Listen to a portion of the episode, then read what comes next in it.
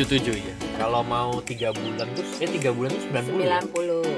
oh berarti berapa lagi empat belas lagi ya Iya, oh udah tiga bulan Hampir. hampir ya hampir tiga bulan oke oke apa yang mau kita bahas pada pagi hari ini Apa yang apa ya? Eh, jadi tentang orang tua kali ya. tentang orang tua iya, Menjadi orang tua. iya. Ting tong ting tong. gua tuh baru menyadari gini gua dulu ya dulu tuh lihat Pak Arisandi ya. Eh, guru kita itu punya sekolah orang tua namanya. Itu kan. Hmm. dulu waktu Pak Aris buat itu gue pikir apa ya gitu ya apa manfaatnya juga gitu.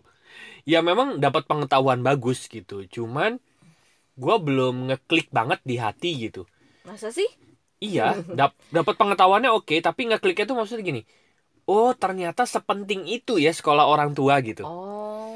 jadi kalau gue udah terima pengetahuannya nih gue udah tahu gitu dan gue pakai juga gitu cuman bener-bener yang sekedar pakai bukan yang apa namanya Hmm, itu kapan itu kamu punya pikiran begitu? setelah kita mendapatkan curhatan banyak orang tua Bukan, kamu mah dulu berpikir apa pentingnya gitu pas kapan? Kalau Ya, saya pas- mah dari dulu udah nganggep itu Oh. penting soalnya. Ya pas pas gue baca-baca aja gitu tentang Maksudnya pas orang pas kita itu. baru nikah atau Iya, pas sudah punya anak? enggak pas kita ketemu Pak Aris itu apa pas ketahui sekolah orang tua pas kita mulai-mulai belajar Ke parenting iya itu segala macam itu pas gitu. lial tiga tahun. Itu bahkan kamu belum belum merasa itu sesuatu yang penting untuk dipelajari. iya Oh, oke. betul buka Ah. ya gue pen- pentingnya itu maksudnya gini eh gue tahu itu sesuatu yang bagus gitu ya. Bagus buat anak gue gitu. Nah buat gue juga gitu ya. Bagus buat keluarga lah gitu ya. Nah cuman gue belum ngerasain di di hati bener-bener itu sesuatu kalau gue nggak pelajari. Wah ternyata berdampak drastis ya buat Oh, kehidupan gue gitu. Oke. Kalau gue sih memang dari dulu gue concern ya sama itu. Kamu ingat Hmm. nggak dulu saya pernah ih tarik tarik. Kamu dulu ingat nggak pernah saya kan saya pernah bikin kurikulum iya betul betul apa belajar jadi orang tua dulu Benar, gue betul. pernah bikin kepikiran pengen bikin kelas tapi Ya. offline gitu. judulnya pengen belajar dari orang eh belajar bela- jadi orang tua Maaf. Iya, iya. gue udah bikin kurikulum berapa pertemuan gitu dan eh, seminggu sekali ya waktu itu ya kepikirannya Iya, ya. iya. Dan buat gue sih itu ide yang menarik ya karena gue pikir banyak orang tua yang kebingungan menjadi Dan- orang tua. Eh, eh, karena nggak ada sekolahnya tadi ya. Mungkin Pak Aris itu salah satu yang orang bisa ke sana tapi kan nggak banyak orang tahu gitu. Dan ya itu belum banyak orang yang merasa itu penting ya sampai harus mau sekolah. Padahal mm, menurut gue sih Mm-mm. Jadi orang tua tuh salah satu pekerjaan terbesar dalam hidup dan nggak ada lulusnya gitu loh. Mungkin juga gini nih. Pada saat orang dengar ha gue harus belajar lagi jadi orang tua udah mulai jenuh duluan gitu. Bayangin aja orang dari TK SD SMP SMA kuliah itu sekolah mulu gitu ya oh. Gitu. Terus akhirnya hah jadi orang tua belajar lagi gitu. Padahal kan sebetulnya namanya hidup terus belajar kan. Ya, dan kalau gue sih emang nggak tahu ya, mungkin apa naluri ibu ya begitu gue hamil aja, gue tuh langsung kayak cari Cari-cari, tahu gue ya, harus iya, ngapain sih karena gue ngerasa gue bener-bener blank, gue nggak tahu harus ngapain gitu, jadi terus terus karena gue banyak baca gue jadi malah banyak ini kan oh ternyata harus gini harus gini. Terus kayak makin lama makin kok banyak banget ya maksudnya yang yang kita nggak tahu yang ya. eh, yang Iya, yang benar. yang gue nggak tahu. Terus tiap umur ada ada apanya ya? Ada ada, case-nya iya, gitu apa apa yang mesti dipelajarin. Dan itu yang bikin gue wah jadi orang tua tuh ternyata memang harus belajar karena kalau ya nggak tahu ya menurut orang gimana. Tapi kalau menurut gue eh ya itu ya. Kalau kalau menurut gue jadi orang tua itu bukan cuma sekedar oh gue punya anak nih gitu. Iya. Tapi itu kayak jadi salah satu panggilan hidup gitu loh. Benar benar benar benar. Jadi Dan makanya juga- ya begitulah. Ya betul sih. Gue pribadi itu baru menyadari nih setelah banyak orang yang mulai cerita gitu, cerita ke gue tentang kehidupan keluarganya gitu. Mm-mm. kehidupan keluarganya misalnya contoh-contoh yang paling sederhana aja ya. Contoh Mm-mm. ibu mengalami baby blues. Ya. itu kita tahu dulu pengetahuannya. Jadi waktu Rusi baby blues gua ah, santai-santai aja gitu. Karena oh gua tahu ini fase-fase itu. Tapi ternyata banyak orang yang nggak tahu hal itu gitu Dan, dan dan itu membuat mereka berke, stres berkepanjangan. Dan malah bahkan- bisa jadi ngefek ke hal-hal lain-lain yang lebih besar jadinya bener gitu. gitu. Bahkan wah eh, dampaknya parah banget gitu ya buat kehidupannya buat keluarganya buat si anaknya gitu. Itu contoh pertama. Ya benar. Yang kedua gitu. Cara ini aja. Cara berkomunikasi dengan anak gitu contoh ya contoh paling sederhana. Iya. ada masa-masa anak itu susah diajak makan. Susah di apa ya? Ya heeh. pasti akan ada masa anak itu eh, ya bener lah susah disuruh makan gitu ya. Kayak transisi dari dia tinggal nyusu gampang gitu tiba-tiba dia harus makan ngerasain banyak rasa tekstur gitu ya. Mungkin nggak ada anak yang gampang banget lep lep lep lep kayaknya nggak pernah susah makan tapi gua rasa banyak juga orang tua yang struggle dengan soal makan gitu Iya. dan ya itu banyak kalau nggak di gimana ya kalau nggak dilihat dengan sebagaimana mestinya bisa Iya. jadi panjang gitu jadi kalau orang tuanya tidak upgrade pengetahuannya database di pikirannya nggak bertambah dampaknya akan eh, memberikan sugesti yang aneh-aneh kepada anak anak-anaknya gitu jadi Ya. contoh sederhana contoh sederhananya begini aja. Ya tadi ya ada masa-masa di mana anak itu susah diajak makan. Nah gua dulu merasa itu sesuatu yang nggak wajar karena gua belum tahu pengetahuannya. Terus Rusi bilang kan oh nggak apa-apa anak nanti kalau lapar juga minta sendiri kok gitu. Oh iya kah gitu gue pikir. Eh, apa namanya nanti kalau dia lemes gimana? Kalau dia nanti kurang energi gimana? Karena gue nggak punya database tentang hal itu. Nah kebanyakan orang tua pada saat anaknya lagi mengalami masa transisi seperti itu mereka malah mensugesti anaknya secara tidak sadar gitu mensugesti ih susah banget sih disuruh makannya gitu badannya Terus, kurus tuh badannya kurus nih. Nah, dampaknya apa?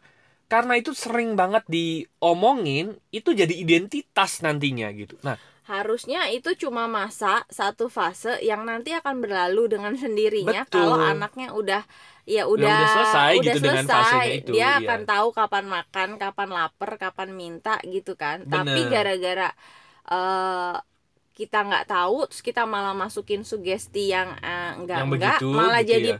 Panjang malah Bener. jadi beneran dia kurus beneran dia susah makan bahkan sampai setelah harusnya fasenya lewat gitu betul, karena Tapi dia udah malah- mengidentifikasikan Iya. dirinya seperti itu gitu. Benar. Nah, salah satu juga kenapa gua eh, apa? Gua kayak gitu sih Berpikir. kayaknya dulu. Makanya gua- dulu gua kurus gitu. Dulu. Karena gua sering banget dibilangin kayak gitu dulu. Susah banget sih makannya dari gua kecil ya. Sama. karena nggak tahu. Saya Ya, kan kamu juga kurus Ya kan? sampai SMA baru melembung bu. Iya. Nah, saya salah satu alasan tadi gue baru ingat kenapa menurut gue sekolah atau belajar jadi orang tua itu penting adalah karena ketika gue belajar tentang hipnoterapi, Mm-mm. tentang belajar mengenali luka-luka gue, gue belajar cara pikiran manusia, gue men- apa dapat inti ya, dapat intinya adalah eh, banyak yang terjadi itu luka dan lain-lain itu di masa kecil Iya benar. Benar karena di masa kecil dari 0 sampai gua nggak tahu mungkin 12 tahun ya. Iya. itu banyak eh, kayak filter mentalnya belum terbentuk dengan sempurna jadi apa yang terjadi di fase itu itu yang bisa jadi terbawa dalam program bawah sadar sampai si anak gede Benar, gitu makanya gue tiba-tiba begitu tahu itu dan gue ngerasain gue sendiri juga sama bahwa gue inget-inget oh iya ya luka-luka diri gue tuh gue dulu begini gue begini karena setelah di track memang terjadinya di masa itu di masa gue Iya, kecil 0 benar, sampai benar. 12 tahun nah akhirnya gue berkesimpulan berarti orang tua harus hati-hati banget selama masa itu gitu Iya. sampai nanti si anak dewasa ya kita kita yang menentukan lah program diri anak identitas belief belief mereka gitu kan jadi kan gue jadi mikir gila peran orang tua tuh gede banget ternyata Benar. gitu karena sampai gede itu masih ke bawah Benar. gitu bener banget gue setuju banget tuh gitu jadi gue cuma pikir gini setiap orang tua itu kan pengen anaknya menjadi yang terbaik gitu ya Mm-mm. atau yang di episode berapa kita pernah bahas bahwa kita pengen anak-anak kita itu menjadi generasi yang lebih baik daripada orang tuanya gitu. Iya, pasti semua orang pengennya begitu. Nah, sering kali kita tidak punya pengetahuan untuk membuat generasi itu menjadi generasi yang lebih baik gitu. Sama seperti gini sih sebetulnya menjadi orang tua itu menurut gue ya sekali lagi. Kalau kita kita mau masuk siap, kita e, mau dipersiapkan masuk ke dunia kerja aja gitu ya. Mm-mm. Itu aja kita sekolahnya dari kita dibekali mungkin dari TK, SD, SMP, lah ya ya. sampai universitas lah. Itu untuk dibekali masuk ke dunia kerja. Yang dunia kerja itu kita akan melakukan pekerjaan itu mungkin separuh lebih dari kehidupan kita gitu kan. Iya. Nah, gue pikir dunia kerja itu kan satu bagian diri kita. Menjadi orang tua itu juga satu bagian diri kita juga sebetulnya kan. benar. Jadi gue pikir harusnya sih ada ya eh, sekolah untuk menjadi orang tua gitu. Iya. Mungkin itu dipakai di mana sih? di Makanya- universitas. Nggak Makanya ya? itu Pak Aris Pak Aris kan kayak kita udah tahu lah ya jam terbangnya, pengetahuannya nggak bukan tanpa sebab dia sampai harus bikin sekolah orang, Orang tua, tua, gitu iya. kan dan eh, apa ya? Kalau gue tahu lebih awal sekolah orang tua, mungkin gue akan ikut kayaknya. Karena daripada ya meraba-raba Iya. meraba-raba sendiri, ngumpulin sendiri terus banyak pertanyaan kadang-kadang kayaknya akan lebih menyenangkan kalau ternyata ya kalau kita juga punya mentor gitu. Mentor Benar. jadi orang tua gitu. Orang Betul. yang punya pengetahuan mumpuni eh, dan praktisi juga gitu kan. Iya. Kalau orang kayak Pak Aris dia bisa buka itu karena dia juga udah pasti udah jadi, Jadi orang, tua, kan. benar. nggak mungkin jadi bisa ngajarin kalau nggak punya anak gitu kan Betul. jadi udah ngalamin dan Karena- ya Terus eh, juga menurut gua ya eh, visi misinya itu jadi jelas banget gitu. Bahwa kayaknya akan sangat sangat sangat menyenangkan sekali gini-gini.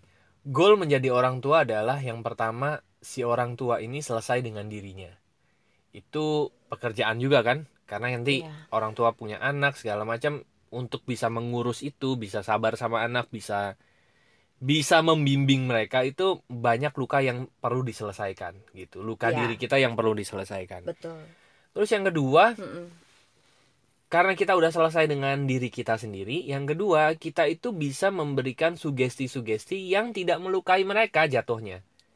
Karena sering kali karena kita punya luka, tanpa sengaja kita mengcopy paste luka itu kepada anak-anak kita. Sukanya gitu gitu ya. Iya, Ya kayak fot- fotokopian aja lah. Kalau kita fotokopinya kertas putih yang keluar ya kertas putih gitu kan.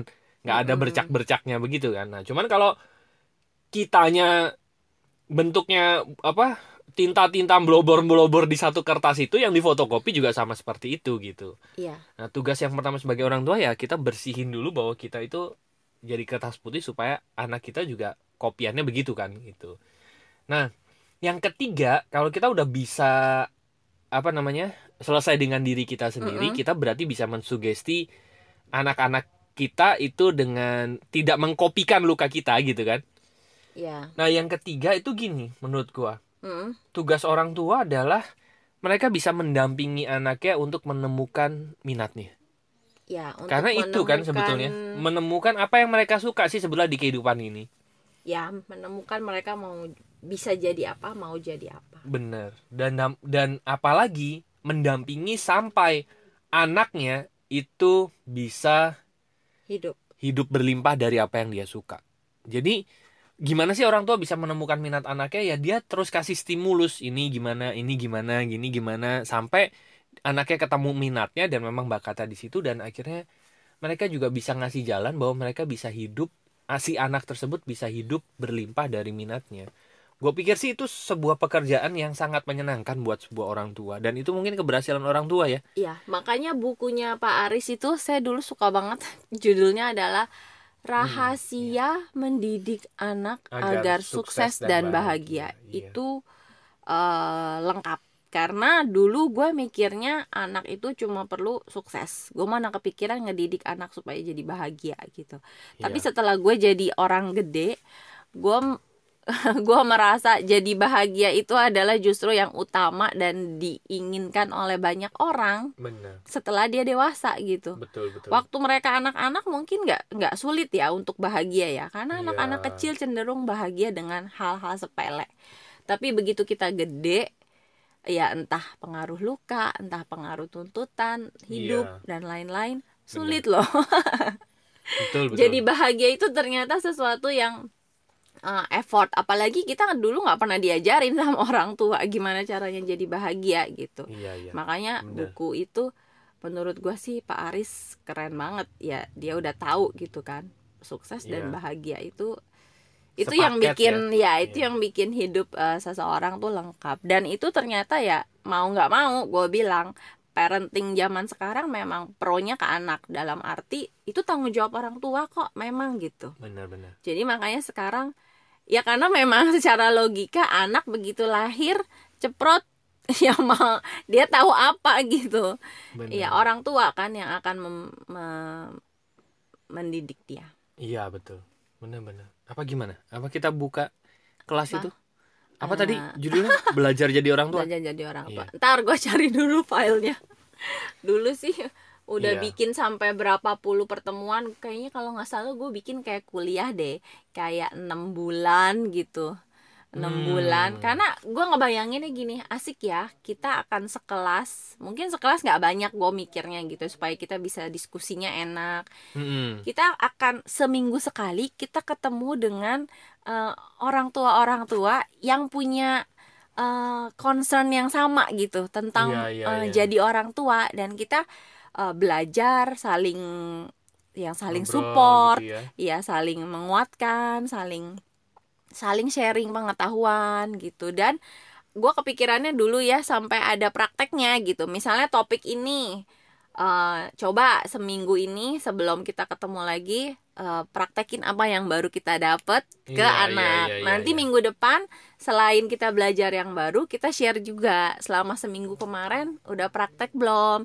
Kendalanya apa? Terus kalau yang udah bisa ke- kerasa Gimana perubahan gitu, positifnya iya, apa gitu. Kayak gitu sih gue kebayangnya. Dan buat gue sih itu menyenangkan ya. Ya benar benar gitu. benar bisa Betul. ada eh, ya kayak gitulah. Belajar jadi orang tua.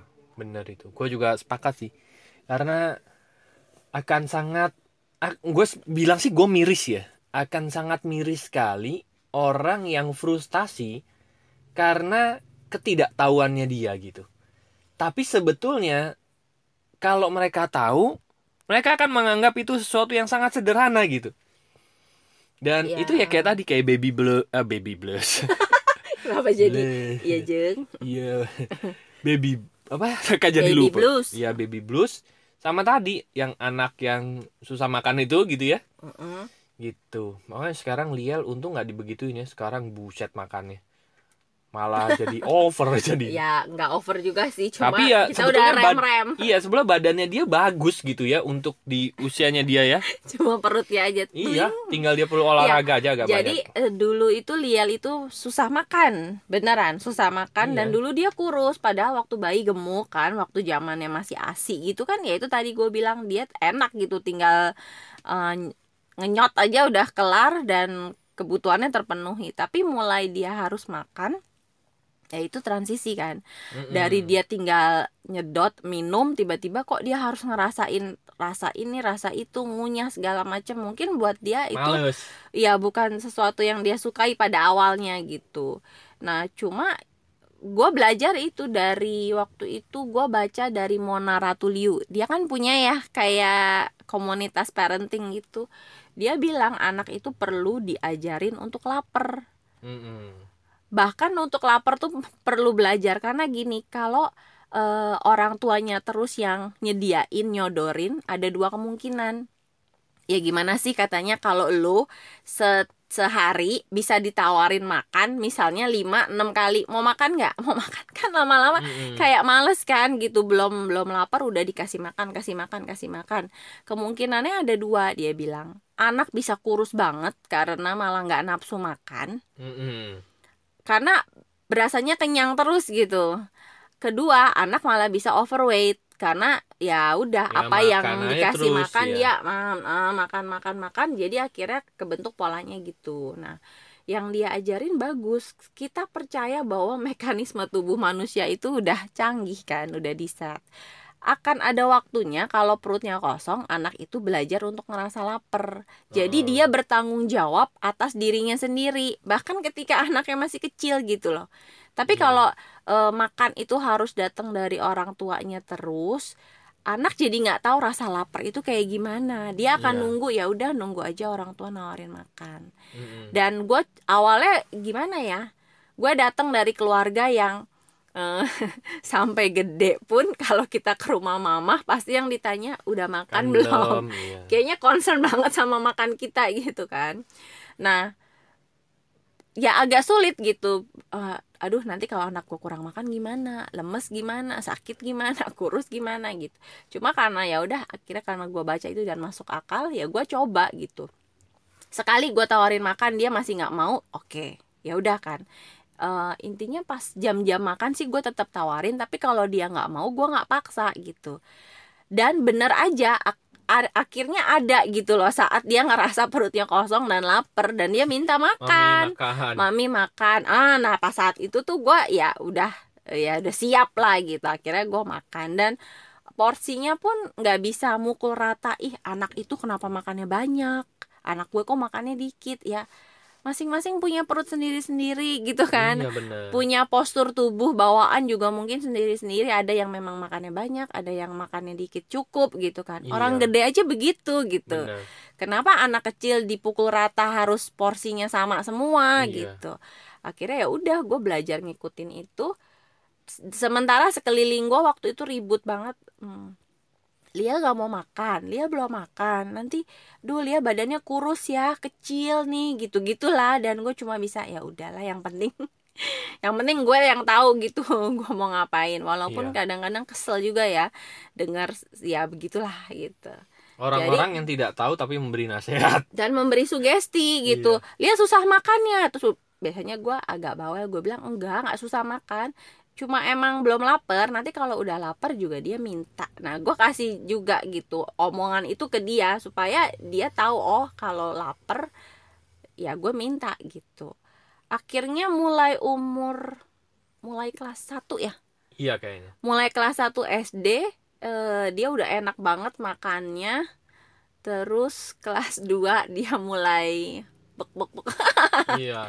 dan, dan sekarang gue dalam proses untuk menjaga supaya porsi makan dia cukup lah untuk umur anak seumurnya nggak Iya. over banget gitu Benar. karena dia bisa minta makan empat kali sehari dengan porsi makan sebanyak gue iya, sebanyak orang dewasa. iya Pak, udah mami Porsi papinya habis, dia juga habis buset. habis makan mami koko makan ini boleh nggak? Mami kok makan ini boleh nggak? Ya kadang-kadang kalau udah udah malam gue bilang stop makan. Nah sekarang adiknya nih Adel Lagi masa itu. lagi masa. Tapi sebenarnya Adel itu nggak pernah susah makan loh. Iya. dari bayi ke sampai dia makan bubur segala macem dia itu lebih mau makan. Tapi entah kenapa postur badannya mungil. Iya. dan ya gue pasrah lah. Maksud gue yang penting gue tahu dia udah makan dia sehat ya udah mau orang ngomong kurus mau orang ngomong apa gue sih ya udahlah Iya, yang penting kebutuhannya kebutuhan fisiknya tercukupi gitu dengan makanan asupan makanannya. gitu. kadang-kadang banyak emak-emak sensi loh kalau diomongin iya anaknya kurus ya kayaknya tuh aduh Iya, sensinya kenapa ya? Ya itu mungkin karena ngerasa emak eh, diomongin anaknya kurus ya itu tuh secara nggak langsung eh. orang itu nyerang lu nggak bisa ngasih makan anak lu lu nggak bisa ngurus anak lu Iya. Mau nggak mau ya itu kadang-kadang bukan perasaan emak doang tapi memang banyak orang-orang yang nggak tahu ya begitu Ngerasain. gitu. jadi memang ngomong dengan tujuan ini anaknya makan apa enggak? Kayaknya kan aduh Hmm. eh, kita jadi emak tuh dipikir gua nggak ngurus anak gue apa? Dipikir gua nggak sayang sama anak gue apa? Ah, ya kan? Gitu berarti kan loh ada luka-luka yang perlu kita selesaikan juga gitu Iya. kan. Karena yang diomongin begitu yang ditangkap jadi dramanya panjang sekali ya. soalnya sering kali memang apalagi cewek ada yang ya, begitu ya. ya itu ya. sering tersiratnya begitu ngomongnya Oke, gitu oke, coba deh tanya confirm sama emak emak kesel nggak kalau anaknya dibilangin gitu Oke, baiklah, baiklah. Dan itu baru satu contoh nih. iya soal- baru soal makan sama soal postur Iya gitu badan dan dan ada banyak banget yang sebetulnya eh, yang sebetulnya sepele menurut gua gitu ya. Kalau dikasih tahu pengetahuannya, tapi Ya. menjadi tidak sepele di kemudian hari karena kita nggak tahu. bener dan malah jadi Gitu. emosi jiwa makanya Iya. kemarin gue ketemu sama ibu-ibu muda yang ya cukup stres dengan kehidupan barunya setelah punya anak Mm-mm. ya gue bilang mungkin salah satu sumber stresnya mbak adalah karena gini informasi parenting itu berlimpah sekarang di satu Hmm. sisi itu bagus tapi Iya. di sisi lain itu jadi membentuk standar kita itu jauh lebih tinggi daripada standar orang tua kita dulu gitu Hmm. karena ada standarnya nih yang benar itu begini benar itu begini dan kita hidup nggak tahu ya kalau yang main sosial media atau apa tapi gue sih untungnya nggak terlalu peduliin netizen atau apa itu memang orang tuh bisa komen dengan mudahnya dan kadang dengan jahatnya gitu. Hmm.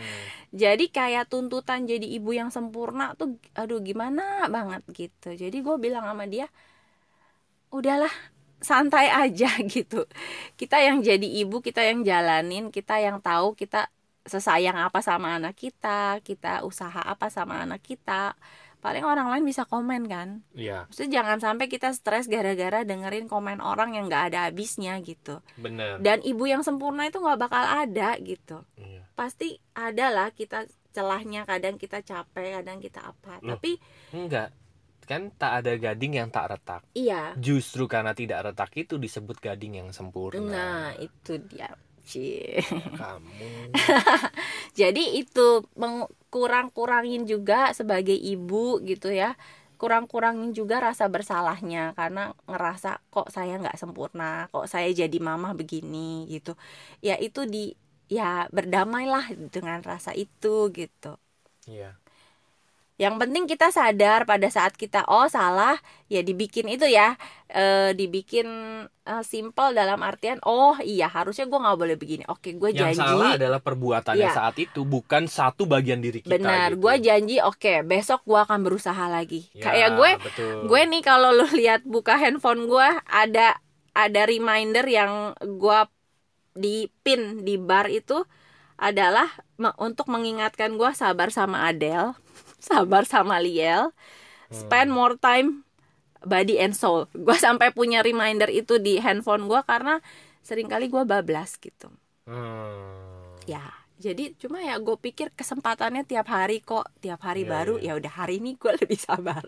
Iya, iya. Ya, yang jadi susah adalah kalau kita sudah mengidentifikasikan diri lagi gitu ya. ya. Ya, ya, ya, ya. Oh ya, ya, menarik, menarik, menarik, menarik. Oke, ya silahkan dibuat lagi kurikulumnya belajar jadi orang tua. Sepertinya menarik sekali. Bagi Ya. teman-teman yang ingin masuk ke kelas kami. tapi tapi saya kebayangnya offline belum kebayang kelas online Pakai Zoom lah. iya sih tapi Iya. kayak saya tuh mungkin Nanti orang offline ya Iya, nanti kopdar. saya tuh lebih ngerasain gregetnya tuh kalau ketemu, Ketemu gitu iya, ya ya cewek juga sih ya, gitu tapi ya nanti kalau mungkin yang di Cilegon dulu yang di oke. Cilegon Serang kalau misalnya ada yang minatnya sama kepikirannya sama visinya sama tentang jadi orang tua yuk kita bikin ngumpul aja seminggu Atau Jakarta sekali. lah, Jakarta. Jakarta Ya ya kan? Ya, jadi teman-teman eh Jakarta Serpong ya Ya betul betul itu kayaknya oke juga deh. Ya. Karena gue pikir sih iya ya eh menjadi orang tua itu banyak orang yang ujuk-ujuk. Ujuk-ujuk itu apa ya? Tiba-tiba menjadi orang tua iya. dan bekal pengetahuannya adalah bekal apa yang mereka lihat gitu. Bekal copy paste orang tuanya. Iya kalau copy paste nya benar gitu kan? Karena sering kali kan banyak juga misalnya orang bilang gini ya tapi kan semua orang bisa belajar otodidak ya kan? Iya. Cuman belajar otodidak pun i- kalau yang dilihatnya bener gitu. Iya. Nah ini kalau yang dilihatnya benar dan dan juga sering kali kita itu sebagai anak nggak tahu why-nya orang tua tuh ngelakuin Melakukan itu, iya. jadi yang kita yang kita kopas itu eh, bungkusnya benar benar. Karena sering kali orang tua itu nggak ngejelasin mama itu begini karena tujuannya tuh gini gini Gini, gini, gini, itu gini, ya. eh, jarang gitu. Jadi yang kita pikir bungkusnya aja tanpa Iya. mengcopy paste isi isinya atau filsafatnya. Maksudnya apa ya? Benar itu sama kayak falsafahnya gitu. Itu kayak kita waktu apa? Iya. mau itu sama kayak ini. Sama kayak misalnya orang mau otodidak bongkar em, mesin nih misalnya ya. Dia dia mau jadi montir deh misalnya. Ya mindsetnya ya dia ya. bukan STM bukan apa segala macam Mm. dia ngeliatin montirnya gitu. Loh yang rusak ini kok yang dibongkar ininya ya gitu. Mm-mm. nah dia kan harus tahu kan eh, alur mesinnya ke mana gitu. Ya. Nah untuk itulah dia jangan sampai yang dilihat adalah orang yang cuma bisa bongkar nggak bisa masang. Ya kan? Itu yang gawat gitu sebetulnya gitu. Nah. Atau ya kayak itu eh, salah satu contoh copy paste bungkus adalah misalnya eh apa ya ibunya ngegendong pakai kain kainnya Hmm. harus yang itu. Padahal kan mungkin seiring perkembangan zaman nggak harus kain itu juga gitu. Iya, iya, iya, iya, iya. bisa ada macam-macam kan? Jadi yang di copy bukan mindsetnya malah eh ininya malah fisik. Tata caranya. Iya, kadang-kadang tata cara itu kan cuma alat, cuma apa sesuai perkembangan zaman beda gitu. Iya, Jangan nggak bisa juga kita copy plek-plek padahal zamannya udah ganti gitu kan. Nah, itu salah Bener. satu contoh aja sih.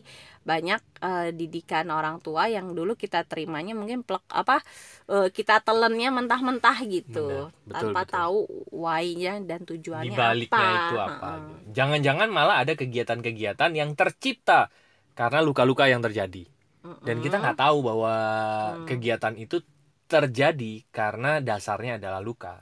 Hmm, kan ada juga ya kayak gitu kayak gitu gitu. Mm-mm. Ya, gitulah. menarik ini. Jadi kapan selesai kurikulumnya?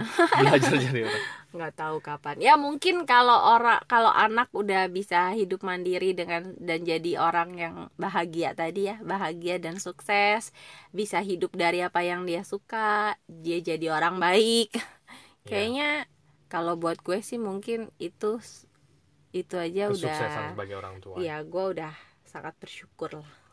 Ya ya ya. Oke teman-teman.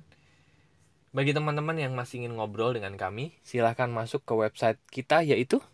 Lompatanhidup.com Nanti ada tiga page di sana. Page pertama itu home. Bagi teman-teman yang pengen ngobrol, chit chat, hal apa pun itu silahkan masuk ke situ. Page kedua tentang eh, jasa profesional Counseling kami ya, dan event. counseling dan event. Bagi teman-teman yang ingin tatap muka, ngobrol, meluapkan emosinya gitu ya. Dan Ya. atau ngundang kami event gitu ya, silahkan ke layanan yang kedua itu. Dan yang ketiga adalah bisnis bagi teman-teman yang ingin mendapatkan rekomendasi bisnis dari lompatan hidup. Jadi salah satu pilar penting dari keluarga adalah punya finansial yang sehat gitu ya. Seringkali orang bingung bagaimana mencapai finansial yang sehat atau ada rekomendasi nggak supaya eh, kita bisa punya finansial yang sehat masuk ke yang halaman ketiga itu yang bisnis gitu ya. Nanti teman-teman akan mendapatkan rekomendasi bisnis dan akan mendapatkan mentoring gitu ya. Di mana teman-teman bisa mendapat apa ya bisa mendapatkan bisa hidup berlimpah dari yang teman-teman sukai. Ya, jadi silakan kunjungi website kami lompatanhidup.com. .com. Oke, Oke, terima kasih. thank you for listening teman-teman. Sampai jumpa di episode berikutnya. Thank you. Bye-bye. Bye-bye.